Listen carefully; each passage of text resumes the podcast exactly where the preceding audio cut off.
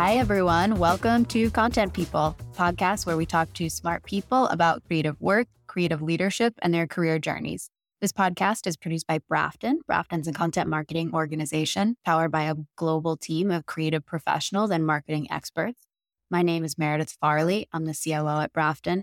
I oversee our creative production and service teams. And I'm here with Ian Serban. Hi, Ian. Hey. Ian's our creative director video who is producing this podcast. Ian, thank you for doing that. Absolutely. We have a really great episode today. I'm really excited for it. I know, me too. All right. So today we talk to Lisa Marchiano. Lisa is a Jungian analyst, author, and podcaster whose writings have appeared in numerous publications. She's the co host and creator of the popular depth psychology podcast, This Jungian Life. She's on the faculty of the C.G. Jung Institute of Philadelphia, and she lectures and teaches widely. Lisa recently released a book called Motherhood Facing and Finding Yourself, which is a deep dive into the emotional and symbolic journey of motherhood, drawing from her practice as a Jungian analyst and her personal experiences. I loved getting to chat to Lisa. I'm a huge fan of her, the podcast, This Jungian Life. And what was your, what did you think about the combo, Ian? It was so fascinating. I felt like I had no idea what to expect going in because I wasn't familiar with Lisa and I'm not super familiar with sort of the Jungian philosophy and how that works. But what ended up happening was this really great conversation. And I think connecting the dots to creative leadership and management and sort of working in, in this space that we work in, you know, the thrust of what she was talking about was like in order to be of service to others and be sort of your best self, you really need to know who you are and you need that level of self reflection and self awareness. And doing that is really challenging and it's like a skill that you have to work on. And there are approaches and methods to doing it. Um, and I, it was really great. I came out of it feeling um, really energized. Uh, I really like that conversation. I think Jungian psychology is very interesting. I think anyone who is creative or a creative crafts person where you're kind of balancing your internal and personal creativity with other tensions in the workplace, deadlines, parameters, briefs, etc. I think there's a lot to explore and and gain from engaging with some of those ideas. Was there anything in particular like for your work that you took away from from what she was talking about? I think just the idea of sort of pausing and thinking about how am I bringing myself fully into this conversation, this interaction, this meeting, this project, um, rather than just sort of ticking the boxes, right? Rather than just sort of going through, you know, a rote workflow or a process. And I'm really process oriented, so I like that kind of thing.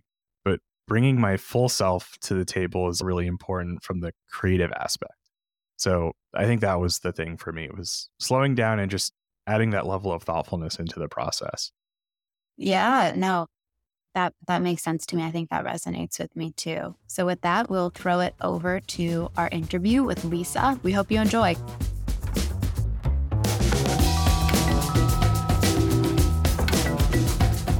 All right. Well, Lisa, thank you so much for joining us on Content People. I Thanks for having me. It's our pleasure. I'm a huge fan of your book and podcast, and I'm really grateful to have the opportunity to talk to you and ask you some questions. Um, so, to intro you to our listeners who might not be familiar with you, Lisa Marchiano is a licensed clinical social worker and a Jungian analyst, author, and podcaster. Her writings have appeared in numerous publications. She's the co host and creator of the popular depth psychology podcast, This Jungian Life. She's a faculty, she's on the faculty of the C.G. Jung Institute of Philadelphia, and she lectures and teaches widely. Lisa lives and practices in Philly, and she's also the author of Motherhood Finding and Facing Yourself, which came out in May of 2021. It's available wherever books are sold, and I read it and I absolutely loved it. So, a big portion of our questions are going to be diving into that later, but Lisa, anything there I forgot or missed? Nope, that's a great summary. Oh, all right. Well, first, I'd love to talk about your podcast, This Jungian Life, for a bit, and then maybe get into the book. For anyone who's not familiar with this Jungian life, I was wondering if you could explain a little bit about the podcast, the origin, and why you guys decided to do it, and also why you think it's been so resonant and mm, successful mm-hmm. with listeners. Mm-hmm. Well, I guess I'll, I'll start by just saying that um, m- myself and my other two co-hosts are we're all Jungian analysts, and we actually went through Jungian training together, and we became very good friends. Jungian training uh, takes a long time and is uh, fairly demanding, and so we were sort of soldiers in arms throughout that process, and and uh, all graduated about a decade or so ago, and then you know, we I think we sort of missed having this. You know, we we we stayed friends, but we no longer kind of had that glue of being involved in a common endeavor, and so uh, you know, uh, I, I had been interviewed on a podcast and found myself curious about the process and sort of wondering what that would be like. And I, I thought, well, it's nothing I would want to do alone. Um, so then I, I, I was at a meeting uh, with Deb and Joseph, and I said to them, would you guys want to do a podcast with me? And Joseph said, yes. And Deb said, yes. What's a podcast? so they were game, which was just so great. It's one of the things I love about them. I was like, let's go play. Let's, you know. So it really just started as uh, just something honestly kind of for fun. We, we did have a process about how we envisioned it and sort of why we saw ourselves doing it, what our personal goals were in doing it definitely part of our goal for each of us was to have this way to be connected, to have this kind of chance to play together, as it were. And we initially said that we would do it for a year and uh, just kind of see how it went. We didn't really have. Uh, um, you know, high ambitions for it, I would say, but it did really take off almost right away, which was just incredibly exciting. And and uh, and you asked me kind of why it's resonant, and uh, you know, maybe I'll maybe I'll first just say a little bit about sort of you know the concept of the podcast and to do that i feel like i need to sort of explain a little bit about jungian psychology. Is is it okay if i do that? I would love that. Thank you. Okay. yeah I, I, don't i don't want this to be sort of like a wall of words but you know jung carl jung was a contemporary of freud and at, at first he was sort of freud's heir. He was part of the early, uh, you know, psychoanalytic movement starting in the early part of the 20th century. And uh, he eventually kind of parted ways with Freud and went on to develop his own school. He was uh, Swiss, and many of his ideas have found their way into the popular culture. So, words like introversion or archetype or shadow or um, collective unconscious are, are, are, Jung's ideas that we may now be familiar with and at least have some idea of what those things are. So he developed this uh, approach to the human psyche that is uh, maybe a little bit more mystical, I might say, or, or at least spiritual. Uh, he felt that wholeness was, uh, you know, a central goal of human life, and that we're all kind of working toward that in some way. And of course, he felt uh, that the contributions of the unconscious and the ability for consciousness and unconscious to kind of work together or inform each other was very important. And to that end, he was uh, very interested in dreams, and he developed a way of working with dreams that was very different from the way Freud worked with dreams. And I would say most people that do dream work now do it more or less in the Jungian vein. So uh, he's been tremendously influential, doesn't always get as much credit as I feel like he deserves. But I, I feel that the podcast really resonated because people are hungry for depth. And Jung really offers this depth perspective. So, what the podcast is really just the three of us kind of having a conversation. We pick a topic. Um, we just did the topic of uh, let's see a recent a recent topic. We just talked about um, oh uh, vocation. That was one of our recent episodes. Ooh, I haven't listened to that one, but I love Jungian in ideas intersecting with work. Maybe we'll get into that later, but that sounds fantastic. Um, is there an episode you'd recommend someone start with if they're curious but they haven't uh, listened to anything so far? Well, uh, you know, you could sort of dive in and see whichever one appeals to you. Um, there's an episode. I really, I really would say, very much in keeping with Jung, is just go look at our episode catalog and pick one that speaks to you. It will be your, uh, it'll be your fate, the one that. that you well, the, the, you know, let let the unconscious speak and say that one looks interesting. I, I, for anyone listening, I would say who is not super familiar with Jung, and I can't claim to be like anything close to super familiar, but I do really love engaging with a lot of the ideas. And I think it's one of the reasons I was so particularly enamored with your book, though not the, the only reason. I feel like for creatives, the collective unconscious and our intuition and a lot of the ideas that he um, gives a lot of space to are really they're meaningful and impactful to me and wholly worth digging into if you work in a creative field. So if you're listening, you're a writer, designer, artist, or professional creative of some kind, I think it could be a, a really, and you're not familiar with it, I certainly recommend it. Um, and I think that um, when it comes, when I have a question, which is that mm-hmm. in my mind, for some reason, when I think of Freud and Jung, I think of Jung as the for some reason slightly more accessible from a feminine perspective. And I think I could be totally wrong on that. What does that, why do you think, is that a reasonable uh, uh, inter- impression to have, or is that just my own weird bias? Well, I would say that that is an extraordinarily complicated question. Okay. But as a kind of first pass, I would say I think you're right about that. I think that uh, you know there's a lot of Freud's writings that are sort of objectively on the face of it pretty sexist. Yeah. You know, just including his notion about sort of penis envy. you know, as if as if that's the greatest thing in the world to have, and who wouldn't want that? Well, what about womb envy for for heaven's sake. I mean, how cool is it? You know, we can like make other people.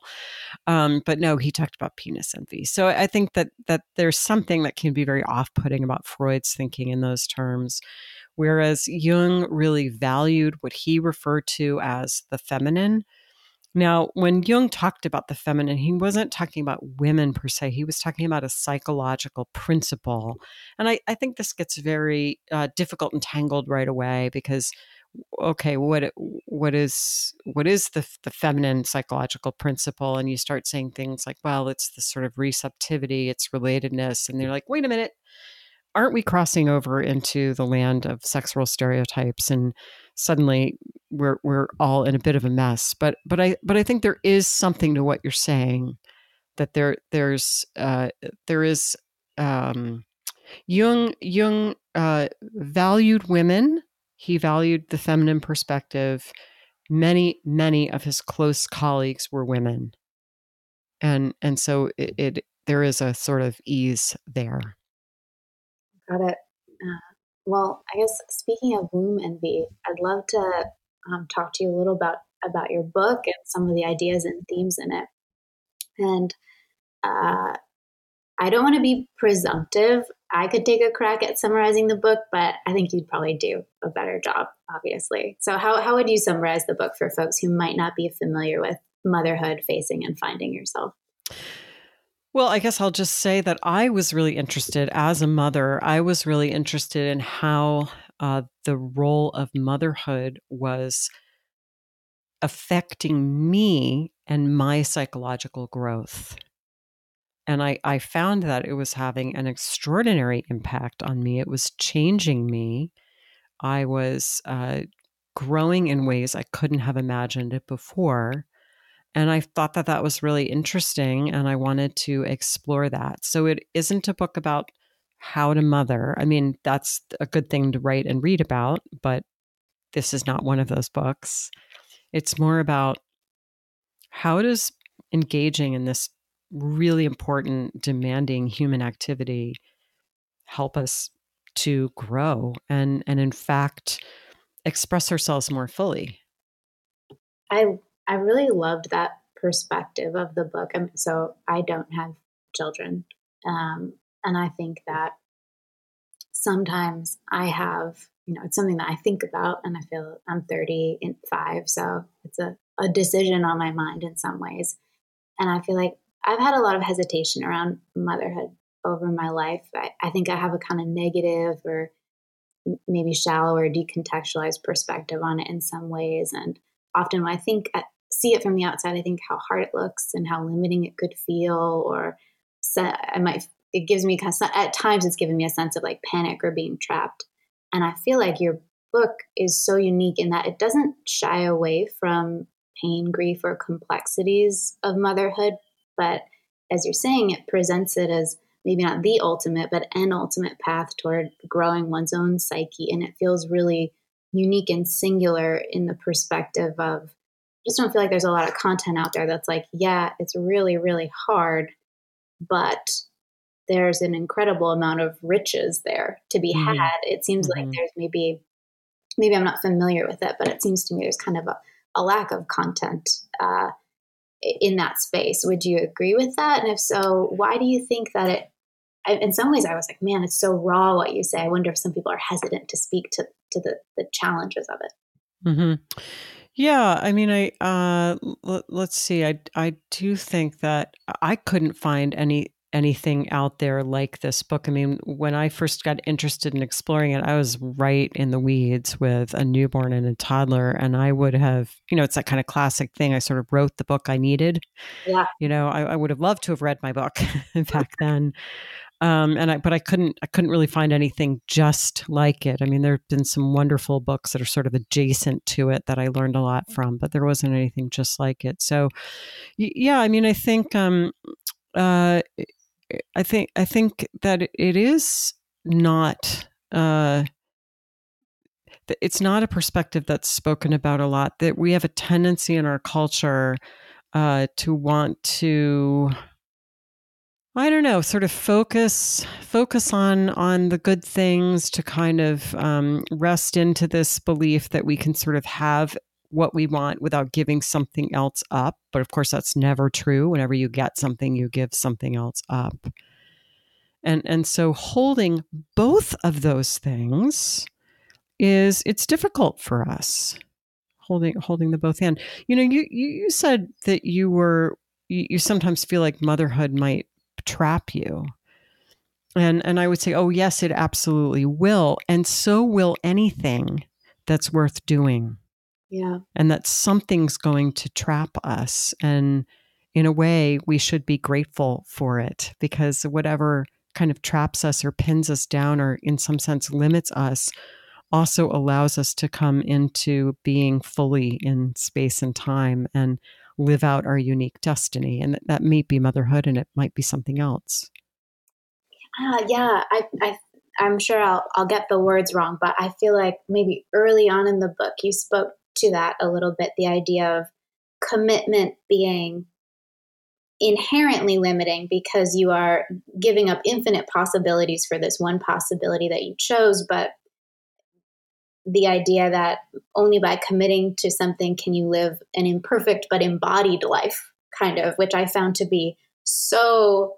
I was like, I it was a great. I, I, loved it. It really spoke to me. Um, and you also, I think, in a similar, maybe in the same chapter, talked a bit about learning to honor our ambivalence about our commitments, mm-hmm. which I found so interesting. I was like, could you speak to that a little bit? Mm-hmm, mm-hmm. Well, first of all, I think you did a great job of summarizing that. Um, yeah, I mean, I, you know, I, I think as a, as therapists, I think hopefully most therapists know this. You know, the truth is we're we're we're all ambivalent about almost everything, almost all of the time. You know, from little decisions like, do I want you know Indian or Chinese tonight? To you know do i want do i want kids? Do i want to go to graduate school? Do i want to stay married? I mean you know we we we we get we have mixed feelings about just about everything. And i and i think that that can be very hard to bear. It feels like tension. We hold it with some degree of tension. And so we we tend to want to um, push aside any doubts or mixed feelings because it's not comfortable. I mean if, if i'm just taking this a biggie like hey do it you know, I've been married for a couple decades. Do I want to stay married? You know, I'm not, I'm not always happy. It's like, wow, that is a big thing to be walking around with. So sometimes we just want to sort of push it away. Uh, but but it, it's it's it's you know, it's sort of important to give ourselves permission to have mixed feelings about things and to recognize that just because we have mixed feelings about things, you know, it doesn't necessarily mean, for example, that our marriage is terrible and we should end it. It's like, well, okay, I guess I'm just I'm having a bad week, and I, you know, there there are some things that uh, maybe I need to work on, or maybe even I just need to come to terms with that I'm not going to be happy with in this marriage and that's just kind of the way it is. It sort of invites this acceptance yeah. rather than having to live in this uh, kind of like a neurotic state of splitting off a whole part of what we know and feel so that we have this experience of kind of a a sort of false experience of of uh, of sort of unanimous uh, uh, accord with whatever's going on in our lives instead of sort of accepting that that there's an inner committee and there's going to be some dissent. I love that visual yeah and I, I, think when i think of it from the perspective of um, maybe like mm, people i talk to or manage who are maybe in their mid 20s late 20s i think there's a this perception that when it comes to work, for example, that everyone who's successful was totally clear and committed on what they're doing the whole time. And being ambivalent means you're um, you're failing, you're um, somehow not measuring up by not feeling super clear on what you want or how to get it or what to do. And I feel like when you when I was reading that bit in the book and as you're talking, I feel kind of like a freedom of being like, yeah, it's okay to be ambivalent about. Mm-hmm. Mm-hmm. And I suppose, oh, sorry, go ahead. Yeah, in fact, Jung says somewhere fanaticism is always a sign of a repressed doubt. Ooh. So I I in in my life I find that it's a good policy to mistrust certainty. Okay. To mistrust it in ourselves and to mistrust it in other people. And uh, when I'm working with someone, for example, who's trying to make a big decision, like for example, you know, a lot of people come into therapy with re- relationship problems, and you know, do I want to leave my relationship? And what I'll often say to people is, um, my wish for you is not that you become certain about what you want to do, not that you find certainty, but that you find clarity. Because you're probably never going to be 100% certain about anything. And if you are, it's probably a sign that you're repressing something. But you might get clear and that that is a lovely feeling to get clear and, and it's different than being certain. Does being clear mean understanding how you feel as opposed to feeling a certain way? Or i mean i think i think um, as i'm using it i think clarity there's room for ambivalence and and also recognizing that um, doubts let's call them can play this really important role. And it's important that we have a sort of right relationship with doubt so we don't want doubt to paralyze us and not be able to move forward. And we also don't want to ignore doubts. Mm-hmm. Uh, and so somewhere in between, there's this thing about like, well, a doubt comes up. Like, let's say I'm going to order Indian food. I'm going to be silly here for a minute for dinner. And let's say I have a doubt about that. And then, so I want to stop and I want to think, well, why am I feeling a doubt about that? What, let, let me sit with that doubt and let it talk to me. And maybe, maybe the doubt is like, gee, I really have eaten out too many times this week and I'm going over budget and I really should just, you know, make pasta tonight. And maybe that's a doubt I want to listen to, but maybe it's maybe it's a different kind of doubt. And if I sit with it, I think, no, that's that's a doubt. You know, maybe that's a doubt because maybe I'd rather have Chinese. It's like, okay, but I can have Chinese another night, and tonight I'm going to have Indian. Even though there's a part of me that still feels ambivalent, I can move forward and and order my my Indian takeout. Uh, I mean, hopefully, in spite of my insipid uh, uh, example, you you can sort of see how that that works. That it's it's it's it's sort of um, being in a dynamic relationship with doubts or ambivalences. Uh, and and recognizing that sometimes there's something really valuable there. Well, there's there's always something valuable there, but then it's like the the conscious part of the personality sort of has to make a decision about what to do. So getting back to the idea of clarity, I think it's allowing for the doubts, figuring out maybe where they're coming from and what part of them, if anything, needs to be listened to or acted upon, and then feeling freed up by that to move forward in spite of the doubts perhaps continuing to be there. Yeah. So I think, okay, well, so how do you think doubt and ambivalence play into motherhood? I know it's a very broad question, but I feel like it's a present element throughout the book a bit. Well, I, I think that, um, you know, in a way it seems silly to have to say this, but perhaps it's important is that uh, when you're a mother, you will not love every minute of it. You will, um, you will really hate it at least sometimes, yeah. at least some moments, and that's okay. Doesn't mean you don't love your kids. It doesn't mean you're a terrible mother. Uh, that that there will be real losses, and you will feel deep regret about those losses and and that's okay too that there's there's sort of room for all of this yeah um, well i mean throughout the book the writing it feels so accessible and it reads so effortlessly. I felt like oh, I, I couldn't put it down. I was so compelled to read it really quickly. And but i do feel like you know you're dealing with complex subject matter um, and complex concepts. And I know from at our work at Brafton with our editorial team that sometimes the things that are the easiest to digest are the hardest to write. And I was wondering if you could talk a little bit about what your writing and editing process was like when you were writing the book. Mm-hmm. Well, I'm so glad to hear you say all of that, first of all, because that was explicitly my goal. I, I love Jung's ideas. They can be very, they are very deep they can be very hard to understand. Uh, they can be very difficult to communicate. and and I, it feels important to me to make them more widely available to people. And so, how to do that without sacrificing the depth or kind of dumbing them down, that's really the challenge. And I've always admired writers who could do that. And there have been many that have come before me, and that's exactly what I wanted to do. So I'm really glad to hear you say it was accessible and and at the same time it, it felt like the complexity of the ideas was coming through.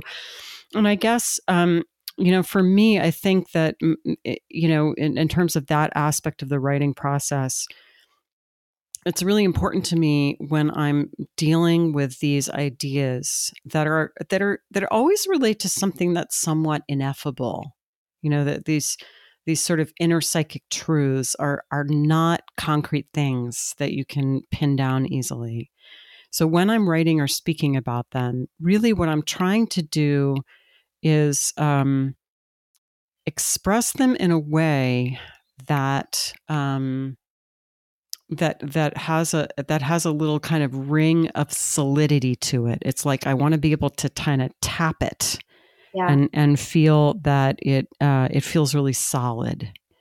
So I'm I'm sort of reaching up into the ether and pulling down this very delicate, uh, difficult to uh, pin down truth. I want to say, and then I'm looking for words that will make it just very clear uh, and and and like an idea you could work with like you could give an example you could see it in your own life you could find another way to say it and and so i think that that is sort of in essence the the the, the thing i'm always doing when i'm doing this kind of writing yeah. is looking for those words and and you know it helps using examples and it and it it helps you know, using the fairy tales because it, you know, essentially what I'm trying to do is move between a couple of different realms. I'm trying to move between the the inner uh, sort of symbolic truth realm, yeah, which is sort of the realm of of poetry and metaphorical language, and and can be beautiful, can, but can also be difficult to kind of transport into a different realm and then I'm trying to make it very applicable and uh, bring it over into the okay. So I'm here. I am living my life. I'm a mom with three kids. I'm busy. I'm not a Jungian analyst. What the heck are you talking about, realm? Okay, so here's how it looks like, you know, in in in the world. It's I, it's interesting that you talk about how you're like striving for it to be kind of like tangible because I feel like I could feel uh, that makes sense to me because at no point did I feel like oh I'm reading something that there is no moments of like oh this feels woo woo or yeah. fluffy or not actionable. It it's very um, concrete despite how ethereal I suppose some of the ideas are mm-hmm. and I guess I should mention for folks listening who haven't read it that there are a structure of the book is that there's a number of classic fairy tales throughout that kind of speak to uh, the theme of the chapter and are um, well you could probably describe it better than me i, I, I guess they're um, speaking to certain truths about motherhood or feminine experience that it's helpful to to know and engage with, um, you might articulate it differently. Mm-hmm. Well, um, yeah, I mean, every chapter has at least one fairy tale, and it's a fairy tale that lifts up the the uh, the theme of the chapter essentially. And so, I you know, I, I use all of these these fairy tales that that usually involve uh, you know a mother and her child, and and uh, kind of bring forward the universality of this experience.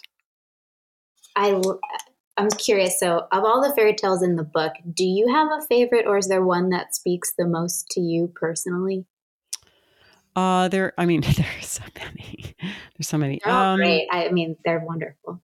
Yeah, I mean, I I've always loved. Um, uh, well, I, I, would say that one of my favorites in, in, in the book is is actually Rumpelstiltskin. I just Ooh. think that that is a beautiful, beautiful fairy tale, and it's so rich. And you know, you love it when you're a kid, but uh, studying it now, I, I feel like I see something different every time I look at that fairy tale, and it's it's fun and it's just got gorgeous imagery in it, and it's just, I mean, it's a fantastic fairy tale. Yeah. Uh, that one's great. I I I love the handless maiden. I mm-hmm. found that one to be it just I feel like I got a lot out of it. It it spoke to me. Um and I just I love them. I've always loved fairy tales too, and I feel mm-hmm. like um, a couple questions about them. So, like early in the book, you suggest that all the stories are interpreted as if they come from one psyche, kind of like a dream. So, all of the characters, desires, etc., in the tale are an aspect of what would it be the heroine of the story's mind? Mm-hmm. And so I was noticing that so often in these stories, this was not Rumpelstiltskin, but often the female figures are like the tricksters or the villains of the tale. Mm-hmm. I was trying to compare it mentally to other fairy tales, which I don't have that great of a mental mm-hmm. library mm-hmm. of mm-hmm. and wondering do you think that in female focused fairy tales there are more often female antagonists because women have more critical inner voices or self antagonism than men? Or is it not true? Is it generally like across the board would you say like no that's just because these were female focused that there were so many female villains or tricksters? You know what? My my hunch about that, and I I, I would you know probably want to sit with this and sift through a bunch of fairy tales before I would say something really more definitive. But my initial hunch is that, I mean, very roughly speaking, uh, like a witch in a fairy tale is likely to be an expression in part. This is kind of according to classical Jungian fairy tale interpretation of what we would call a negative mother complex. Mm-hmm. And a, a kind of evil sorcerer in a fairy tale would be an image of a negative father complex. And I think that, you know, daughters have negative mothers and daughters have negative fathers, and sons have negative mothers and sons have negative fathers. So I think that it's it's probably pretty well mixed between the two.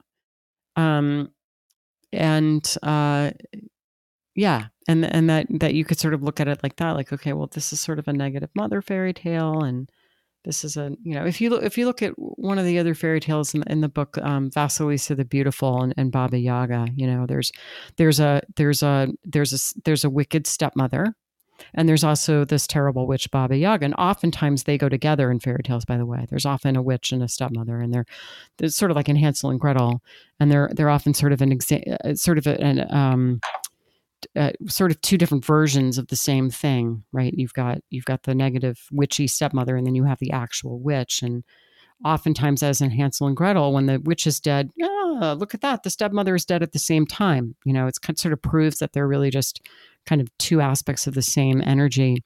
Okay. And uh, in in some in some sense, in a little bit more of a um, uh, it's a little bit more complex in in Vasilisa, but it's kind of the same thing. There's a negative stepmother, and then there's the the witch and when she when she she doesn't vanquish the witch by killing her but she enlists the witchy energy kind of on her side and then she's able to go back and defeat the stepmother which is a really interesting interesting thing. But um you know and the father's sort of absent you know as in as in a lot of fairy tales. He's like a nice guy but he sort of leaves her he's off somewhere and he's kind of leaving her to uh, you know the clutches of the evil stepmother. So so i think i think a lot of times that's maybe a way to start thinking about that. It's really fascinating. And so maybe would could i ask you to talk about rumpelstiltskin a little bit mm-hmm. and kind of explain like what uh what it means and uh, why you like it so much. Mm-hmm.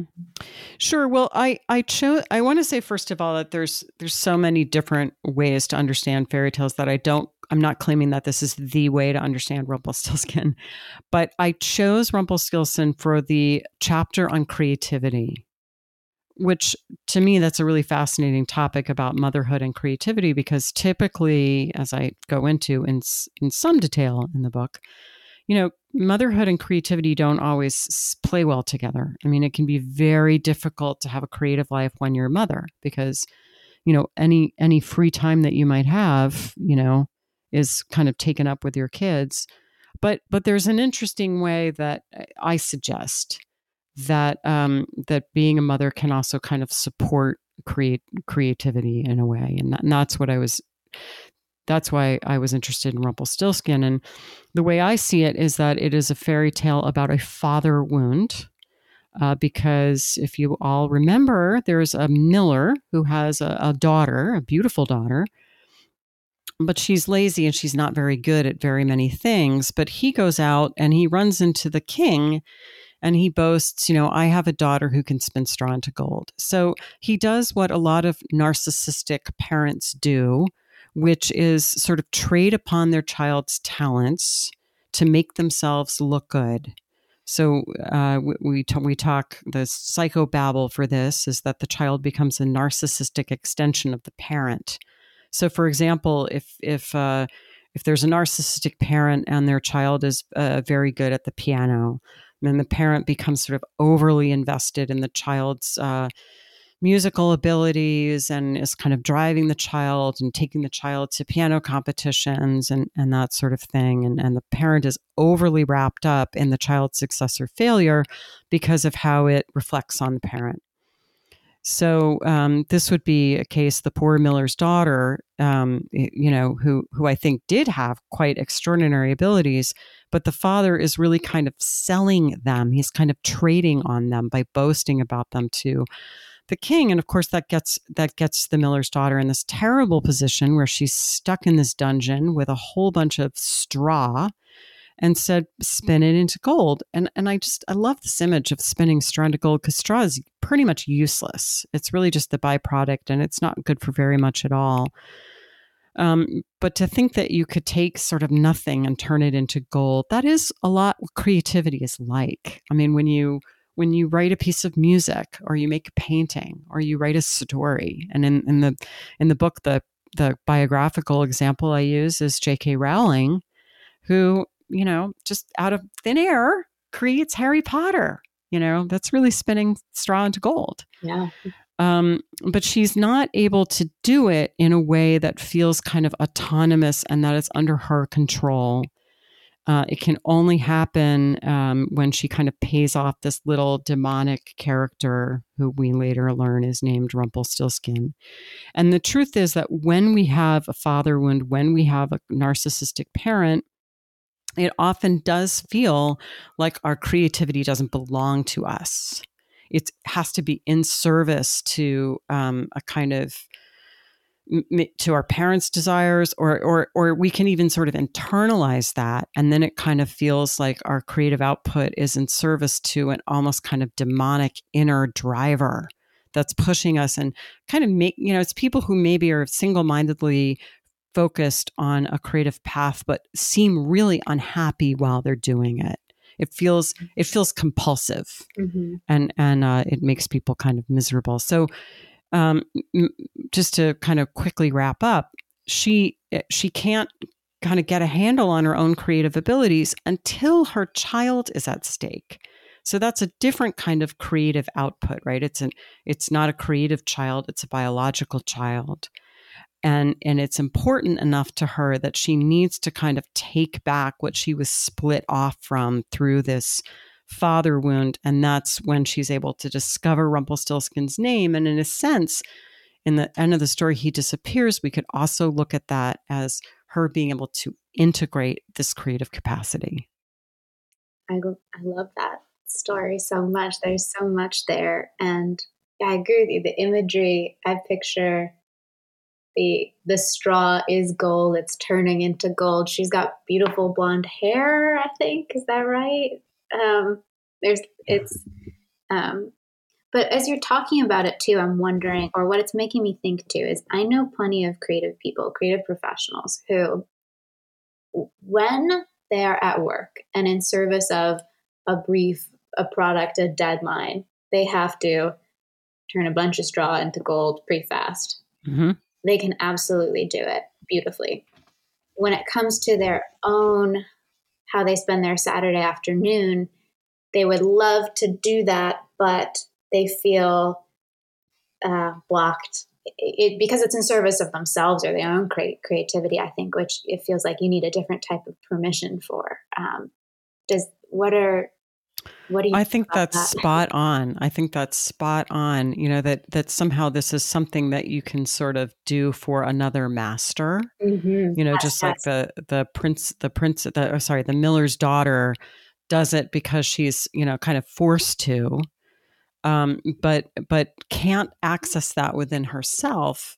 And, until uh, she's she sort of has to learn how to do that to save her child and and then and then she's able to integrate that so and, and, you know and that in a sense was what happened with jk rowling because you know as we sort of famously know she um she was on public assistance yeah. and uh, she says you know i just knew i had to finish that book and her baby daughter was in the stroller and she would walk around and when her daughter fell asleep she'd get out her notebook and start you know writing um, so there's a way that that you know that we can we can get in touch with our own creative potential.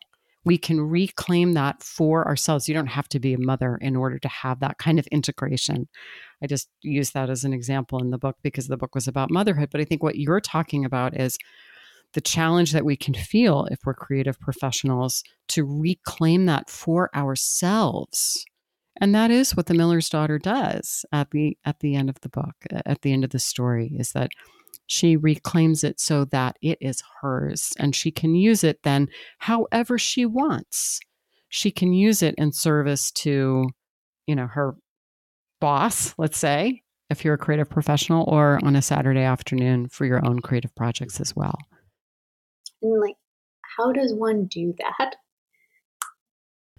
Well, um, yeah. So this is kind of like as to your question before about like how do we bring it out of the kind of theoretical, yeah. um, hypothetical, symbolic realm and into our own lives. What does that look like in our own lives? And uh, you know, I think I think the fairy tale is instructive in that sense because um, naming something uh, it means that we have this sort of intimate familiarity with something. There's a power in naming. There's a power in knowing the name of something, and and there's an intimacy in knowing the name of something. So the nature of the task to learn Rumpelstiltskin's name tells us a lot about what we have to do. And I think if we want to think about that, what that might look like psychologically, it's actually recognizing what that thing is so if you're a creative professional, let's say, who has no trouble turning straw into gold at work five days a week, but has trouble finding that for your yourself, um, it, it, turning naming Rumpelstiltskin might be like recognizing your own creative genius, and I'm I'm using that in a very specific sense not the not the common sense that we usually use it in our culture but in the sense that the romans meant it. Like you know the romans said we each have a creative genius. It's it's this spark of something. We all have one and we have to have a relationship with it in a way the the rumpelstiltskin figure is is kind of a daimon which is the greek name for genius or the roman name for genius. And and to have a relationship with that to recognize it to know that it is ours to see that it's not us, it isn't the same thing as us. But it does but it is ours and we have a special unique relationship with it that we can claim. So what that might look like in the life of a hypothetical person, let's say, let's say there's a a young woman who's a creative professional who maybe doesn't fully understand or, or feel that she can fully claim her own genius. Yeah but but being able to understand the power of that recognizing it coming into relationship with it owning it not not in the sense of identifying with it but in the sense of having this relationship with it and recognizing that it's hers might um, put her in a situation where then she could call upon that genius even on saturday afternoons mm-hmm. kind of just accepting that that rumpelstiltskin Daimon genius is an aspect of herself that's at her beck and call as opposed to something that she has to hunt down and negotiate with or and I, I, would say not necessarily at your beck and call okay, because it's right. it's a little bit more it's not like the ego's in charge. It's more it's more like it's ideally um like a team. Okay. But you can't totally control that thing and you shouldn't try. so you're in collaboration with and not managing. Okay. Um, that's that's a perfect way to say it. I love. I'm going to go back and reread that story. I love that. I'm so thank you for sharing it. Um, and so, well, one of my questions, which I feel like we're kind of touching on, was, you know, I feel like um, engaging with fairy tales and archetypes, I find to be very creatively inspiring. And I was, I think lots of folks do, and I was wondering if you if you agree, and if so, if you could kind of maybe touch upon why like why are these archetypes so powerful and why are these stories so compelling to us i feel like just reading it that as you're talking on the imagery like you read a novel maybe you've got imagery going maybe you don't but i feel like you can't read a fairy tale and not see it happening in your mind mm-hmm. Uh, well, let's see. That's um, a great question. One, sorry. no, it's you, you know it's sort of like well, so what about the nature of the archetypes and and the collective unconscious and the unconscious and and again, if I'm going to try to sort of put it in very user friendly language, what I think I want to say is that um, these archetypal images and these archetypal stories, first of all, are universal and also they tap into um, they tap into sort of the wisdom of the left brain if i can use that language a little bit. Yeah. Um, it's non-linear it's non-rational. It's um, it goes to the the nature of metaphor and symbol which kind of goes deeply into embodied existence it uh, touches into kind of instinctual knowing and um, kind of implicit knowledge rather than explicit knowledge. and there is a lot of stuff happening at that level uh, and and in some sense that's the the the spring that kind of feeds the rest of us mm. and so being able to have this conduit into it is uh, really renewing so these like archetypes and ideas are so tapped into our unconscious mind that it's almost like a bit more of a a direct i don't know mm-hmm. uh, way in than different types of writing content stories where it's a little more linear right brain mm-hmm. mm-hmm. Makes total sense i do feel like it's an experience to read them i'm like mm-hmm. not to be dramatic sometimes i'm like oh i'm like feeling this in my body as i read mm-hmm. it yeah. Um, and I think I, I, do find them very creatively inspiring. Do you, when you were, how did you choose which stories you were going to talk about? I'm I'm thinking about that because um, you know, I, I don't know that there was sort of one way. There were certainly times when I had a theme I wanted to talk about, and then I went looking for a particular story. And there were other times when I had a story and I knew it suggested a certain theme. So sometimes it was the tale that came first, and mm. then I kind of built the chapter around the tale. And at other times it was like, oh yeah, there's uh, there's this thing I, I need to talk about, and then I need to go off and find a fairy tale about it at it. Um, well, this is a little bit of a segue, and I'm, one thing I wanted to ask you about is I'm really interested in imposter syndrome. Um, I think that it comes up so much. I I don't feel it myself now, but so often folks who I'm working with or managing have it, and I just want to shake them and be like, "You're amazing! Like, stop this!" But I feel like my layman's hypothesis, which I'm happy to be corrected on, is that I feel like it seems very closely tied to shame or feelings of inadequacy that are coming from the inside. And there was a passage in your book, though, that gave me a slightly different perspective on it. And I realize I'm doing something here which maybe I should not do, which is taking this book about motherhood and thinking about the principles and applying them to work um, Why wouldn't you do that? that sounds great. All right, all right. Sometimes I think, oh, it's a typical thing for me to do, first of all, and second of all, like maybe uh, applying deep human truths to like the workplace. But um, in I think it was chapter three or four, you were talking about instances in which mothers, new mothers, are really struggling to soothe their babies, and they felt a deep sense of inadequacy or shame and then they maybe would start to feel actually like avoidant of their babies and or those caretaking emotions and i might be getting that mm. wrong but it was mm-hmm. making me think how important feeling competent and mm-hmm. validated and receiving yes good job yes this is well done or, or feelings of knowing that, that you've done well is toward like anything where you're going to have a repeated interaction yeah and then I was like, well, maybe it's not about shame, or maybe it's partly about shame, but maybe imposter syndrome too is just about working in a vacuum where you're doing something but receiving no human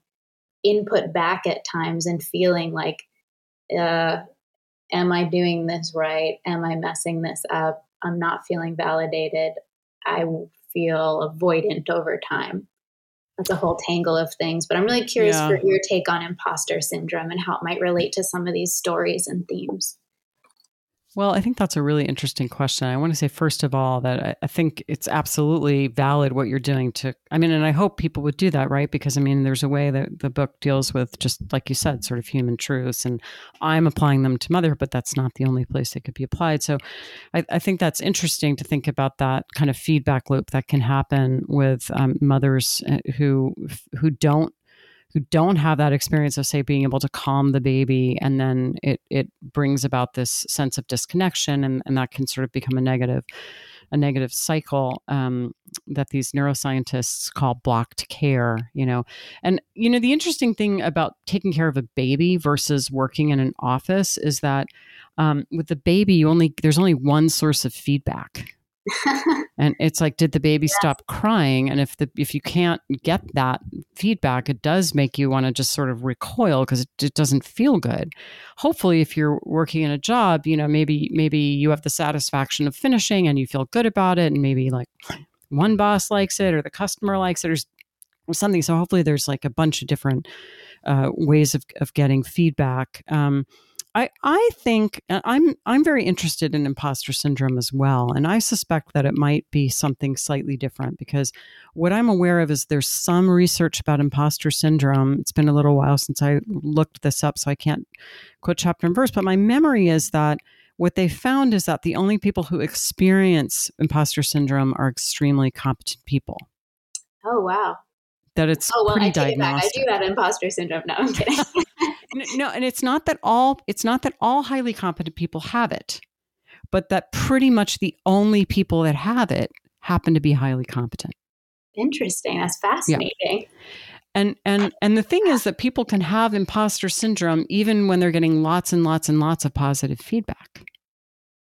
So I imagine for some people it's some kind of sort of horrible, you know, shame gnawing at the roots of their being um, that they they you know I'm thinking about uh, you know sort of you know Judy Garland at the end of her career who just you know please please keep the applause coming. You know she just was she kind of couldn't live without the applause. I don't know if that's exactly imposter syndrome but maybe something like it. But I, I suspect that it might have actually a positive uh, um, purpose almost if you will. Because the thing about imposter syndrome is it keeps you checking yourself yeah. You know, it's, it's sort of like, um, okay, well, I just did this amazing thing. Yeah.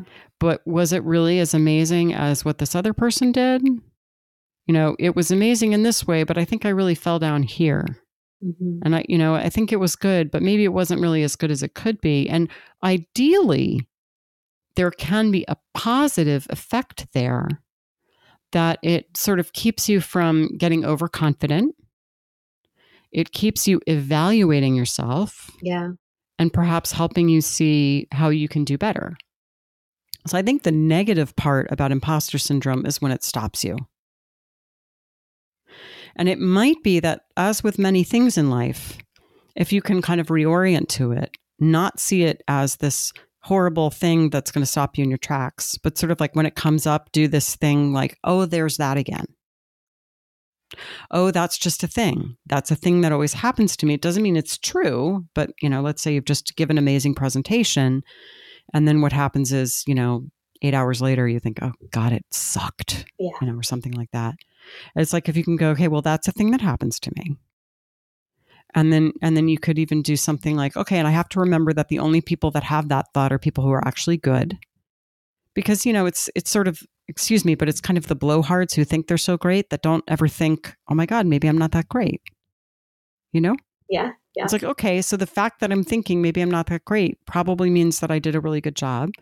But let me see, you know, how, how, what what is my what is my honest appraisal of my performance? You know, is it could I could I maybe I could have done better. Maybe there's something I'd like to do better next time, not in a sort of uh, self-flagellating kind of way. Yeah. But in a like, oh, maybe I can use this. I love that so much. It's like embracing the shadow critic a little bit mm-hmm. for mm-hmm. The, the, professional benefit or personal. Seeing benefit. if you can make that a member of the team. I love that. So you've got your genius, your critic. That's right. Um, Um, and, and like the critic has a place yeah. as long as he or she stays in that place. This is my most favorite interpretation and advice on imposter syndrome I've ever heard. and I'm going to immediately tomorrow talk to like four people I work with about it. I thank you so much. This has been such a fun conversation. And yeah, I really enjoyed it too. All right, everyone. We hope that you enjoyed our chat with Lisa as much as we enjoyed having it. Next week we'll be coming to you with an interview with Kimberly Brown. Kimberly is a career and leadership expert, and she's defined her mission as helping women and people of color navigate the workplace and become industry leaders in their own right. She's also the author of Next Move, Best Move, a book about transitioning into a career that you will actually love. You can also find her column, Your Next Move, on New York Magazine's The Cut. We'll also make a little plug for Brafton's content here. If you're not among the almost 100,000 marketers who subscribe to our newsletter, you're missing out on some great content and info. We'll throw the link in the show notes if you want to subscribe. And that's it, folks. Thank you all so much for listening. It really helps out the show if you rate and review us on iTunes. We really appreciate it. And if you want to get in touch with us, you can email us at contentpeople at brafton.com.